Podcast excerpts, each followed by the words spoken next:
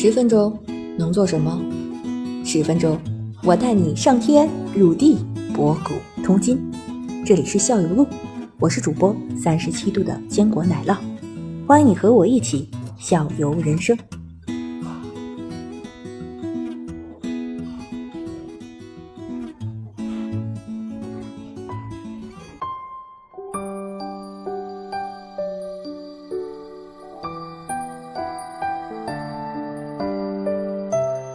而且而且那个南明燕，那你像你看刚刚说到最后一说一下，就是你那个呃，当时我们那些有些那个沉船是用来用作原址保护的，知道吗？它这个原址保护就像我们这些文物一样，你要定期检查吗？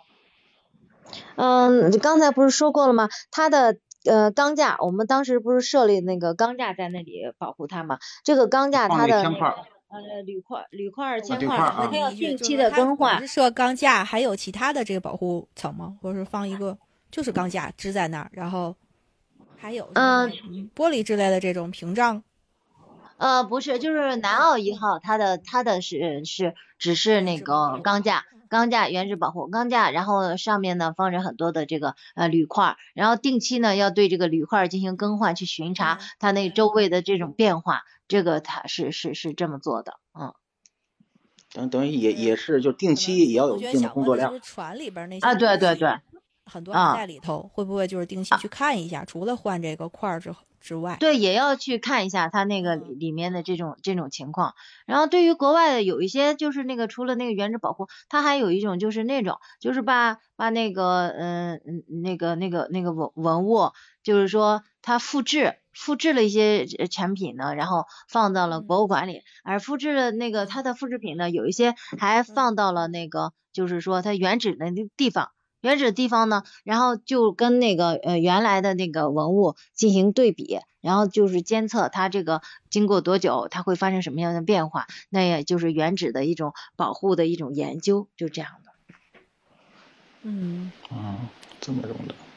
对致嗯远舰就是咱们再稍微捋一下，因为南海一号是整沉箱整体打捞，南澳一号原址保护，丹东嗯一号也就是我们刚才说的致远舰，它是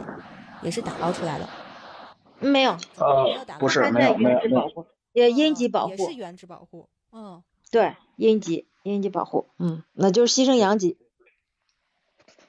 而且而且我了解到过，我了解到什么就就是说这也也是有有一点悲惨的历史，就是说它那个致远舰它本身可能有个七米多高，现现在可能整体的话，就船的甲板上半身都已经没有了，没有了是可能是在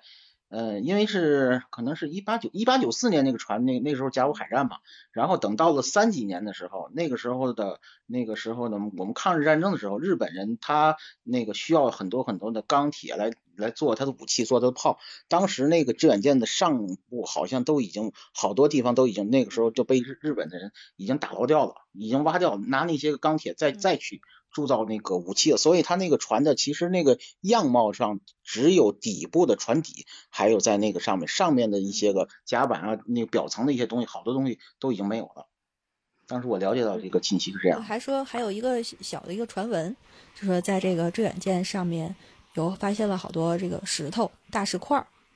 然后有人揣测是说这个日日本方面为了镇就是镇压我们这个中国的这个嗯、呃龙脉吧，就是像就是类似的这种战神战战魂嘛，风水战魂对学上的说说法，对对对。但是后来有专家出来说，可能更大一部分原因，更可能的是，因为他要打捞这个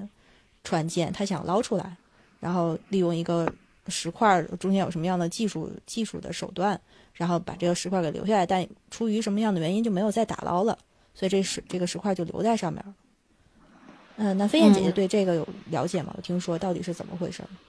嗯，首先我我对这个并不是特别熟，但是那个据考古呃考古队员来说，就是说那个它的船体确实只剩残剩残剩了一部分，而我们现在打捞出来的这些呃这些文物，也只是它残呃它在呃外围呃呃残呃外围能够发掘出来的这一部分，就是能够露出露出来的就散落在外边的，哎对，散落在散落在外围落在附近的，或者是上面的或上面的，我们没有深度挖向下挖，而且那个那个它残它的残骸还主要它就在沉在那个那个下面，我们就没有进行就是进一步的就去呃侵害它的这个呃嗯这个位置，然后干扰它。所以就是说现在来说呢，因为我刚才不也提到了嘛？就是说在我们国家确认确定。就是说要对它进行打捞，呃，打捞这个，呃，呃，之前就是说尽量的去少少去干预它，然后只是提取了它部分的这些文物来证明它这个位置是在这儿，